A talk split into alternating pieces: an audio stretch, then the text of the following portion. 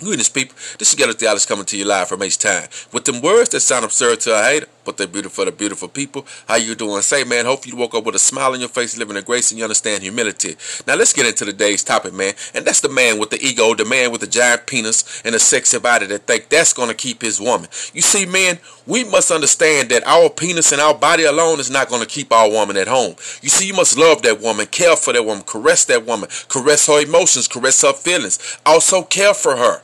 When I say care for her, that means that you're going to have to sacrifice something within yourself to give that woman an extra love that she needs. Women are damaged. Now, it's not saying that a woman is, should I say, torn up and no good because she's damaged. I mean that women are damaged for trying to love men and men all their life, even to the love of their father. You get what I'm saying? And you got to understand that as a man, especially a man that hasn't been loved, that hasn't been really formed in a proper household, so you really don't know how to respect a woman. You watch your mother do her best to find love and get in and out of love.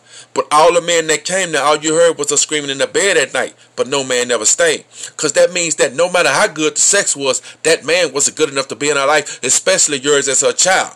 So as a man, we grow up and we grow up with these emotions, you know, to hold them in, to be strong, don't say nothing, you know what I'm saying? To lack empathy, because you got to be brewed out here, especially for the black males. But I'm telling you, males, get in touch with your emotional side. Don't let your penis be the only thing that you take pride in.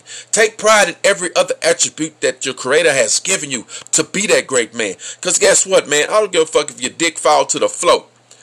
If you not loving that woman and giving her what you need, eventually she gonna find somebody with an eight inch penis that's gonna take it to her right, and she's gonna be okay with that. While you down there looking between your legs and looking at yourself in the mirror like, I know nothing ain't wrong with me. Something got to be wrong with her. But no, brother, it's you. So on that note, man, understand what I said, fellas, and don't let your ego and your penis be the reason that you be alone, at home, hungry, with nobody to feed you. And on that note, positive vibes and peace out, and fellas. Don't let it be the reason that you end a season in your life and go around tearing women hearts up because you think you're doing the job, but you're not.